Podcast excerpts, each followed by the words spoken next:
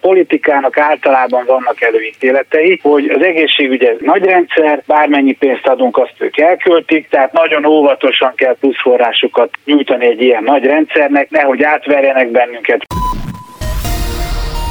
Vajon az úgynevezett politikának van igaza, amiről az Orvostechnikai Szövetség főtitkára beszélt a kórházi adósságok kapcsán, vagy az emberek egészsége a fontosabb? Exakt válasszal lehet, hogy én is adós maradok. Minden esetre mindjárt jönnek a részletek. Ez itt a Breaking, a Klubrádió hírpodcastje. Breaking, a Klubrádió hírpodcastje.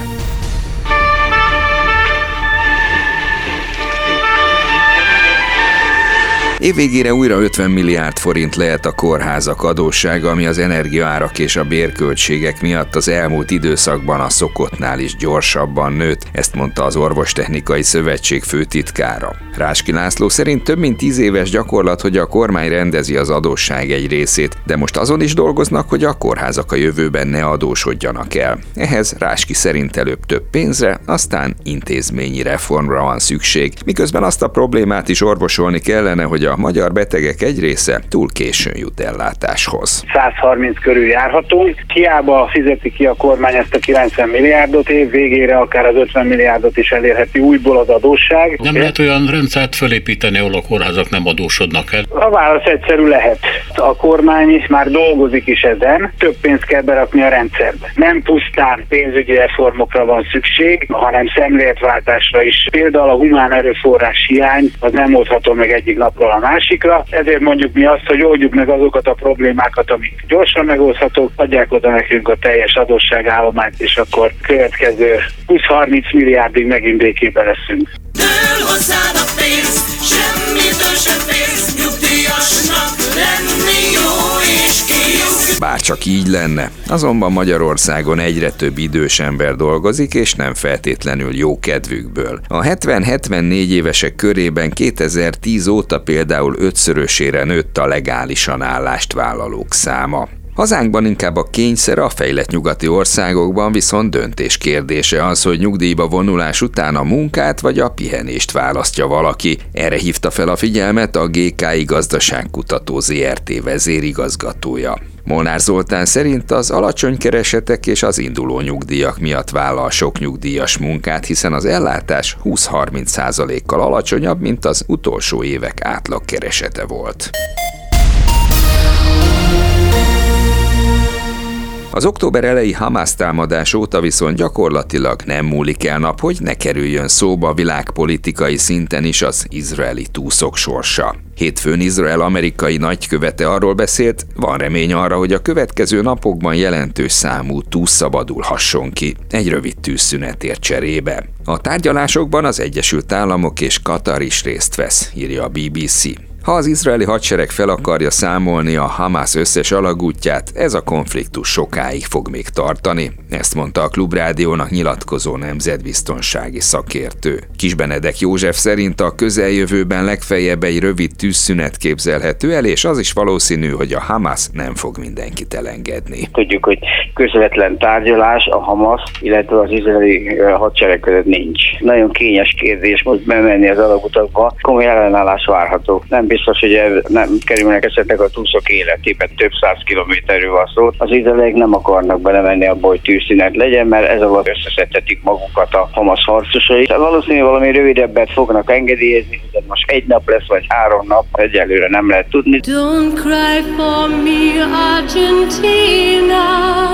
Izraelhez képest nemigen emlékszem, hogy az argentin belpolitika mikor került be a hírek vérkeringésébe utoljára. Minden esetre most érdemes odafigyelni Eva Perón, Lionel Messi és a pampák országára. Argentínában ugyanis a szélsőséges megnyilvánulásairól ismerté vált Javier Milei nyerte az elnökválasztás második fordulóját. A több mint száz százalékos inflációval küszködő Argentína gazdasági bajait például úgy kezelné, hogy megszüntetné az ország saját pénzét, a pezót és a nemzeti bankot is, viszont bevezetné az amerikai dollárt. Egy korábbi beszédében pedig a szintén argentin származású Ferenc pápát lekommunistázta. Milei még a kampányban visszavett az ígéreteiből, és további visszalépésekre kényszerülhet, ugyanis várhatóan nem lesz többsége a parlamentben. Ezt mondta a Klubrádió által megkérdezett Latin Amerika kutató. Nagy Sándor Gyula kiemelte, hogy Argentínában negyven százalék felett van azoknak a szegényeknek az aránya, akik napi két dollárból tengődnek. A Milei vezette kormány pedig az ársapkák eltörlésére készül, ami könnyen tüntetésekhez vezethet. Milei néhány durva kampányigéretét, mondjuk az egészségügynek és az oktatásnak a teljes privatizációját, ebből visszalépett egyet, már visszább vett a, a kínai tőke meg a kínai államnak a támadásával, illetve egy dologban teljesen egyetértettek, mindenféle szubvencionált árnak a kivezetését gyakorlatilag ebben megállapodtak. Iszonyatosan eladósodott az argentin állam, tehát semmire nincsen pénz gyakorlatilag, hitelből élnek már huszadik éve, hát ennek itt a vége most Mileijel nagyon úgy tűnik. Itthon jó hír az autósoknak, hogy további üzemanyagár csökkenés jöhet, már a gázolaj átlagára is lecsökkenhet a héten a hatszáz forint alatti szintre, írja a holtankolyak pont hu. A portál szerint erősödött a forint a dollárral szemben, továbbá az olajára is kedvező szinten mozog, így pedig további árcsökkenésre lehet számítani a héten. Jelenleg a kilencvenötös benzinért ötszázkilencvenhárom, a gázolajért pedig hatszáztíz forintot kell fizetni a benzinkutakon átlagosan. Ja, és ne felejtsenek el a megspórolt pénzből lassan téli gumira váltani, mert azért közeledik a tél.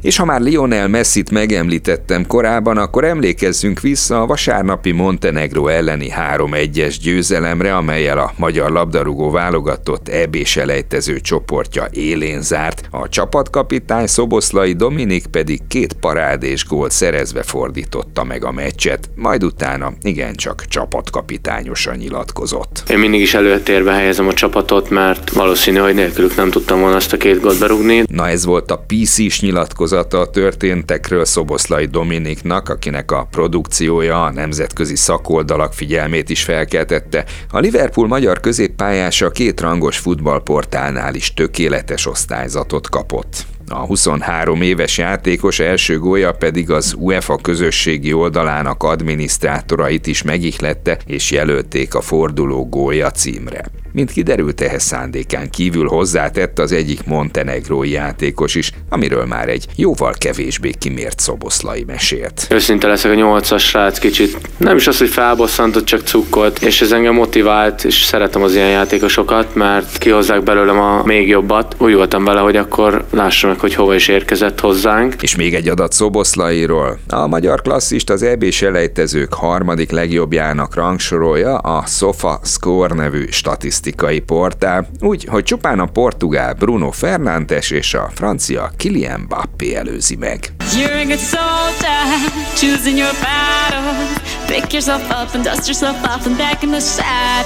A kétezer-tízes foci vé bé főcímdalát éneklő Shakira sokáig egy párt alkototta a spanyol futballsztár Gerard Piquével, és szakításuk jó ideig a bulvárlapok címoldalas sztoria volt. A világhírű Grammy-díjas énekesnő most mással került a reflektorfénybe, mégpedig, hogy bűnösnek vallotta magát adócsalásban, hogy elkerülje a börtönt. Shakirának így is több mint hét millió eurós pénzbírságot kell megfizetnie, és három év felfüggesztettet kap. Az énekesnőt már másodszor vádolták meg adócsalással. A spanyol ügyészek szerint a kétezer-tizennyolcas jövedelme után nem fizetett be közel hét millió eurót, a fizetés elkerüléséhez pedig egy offshore céget használt.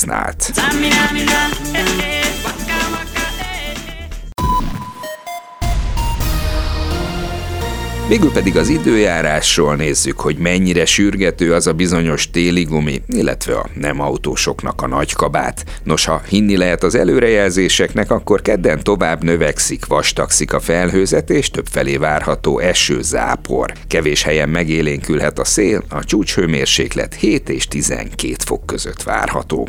A Breaking pedig tizenhat óra után minden hétköznap, ahogy ma is. A Klubrádió hírpodcastje ma Horváth Ádám, Kárpát Iván és Selmeci János segítségével készült. A nevükben is megköszönöm a figyelmet. Turák Pétert hallották. Ez volt a Breaking. A Klubrádió hírpodcastjét hallották.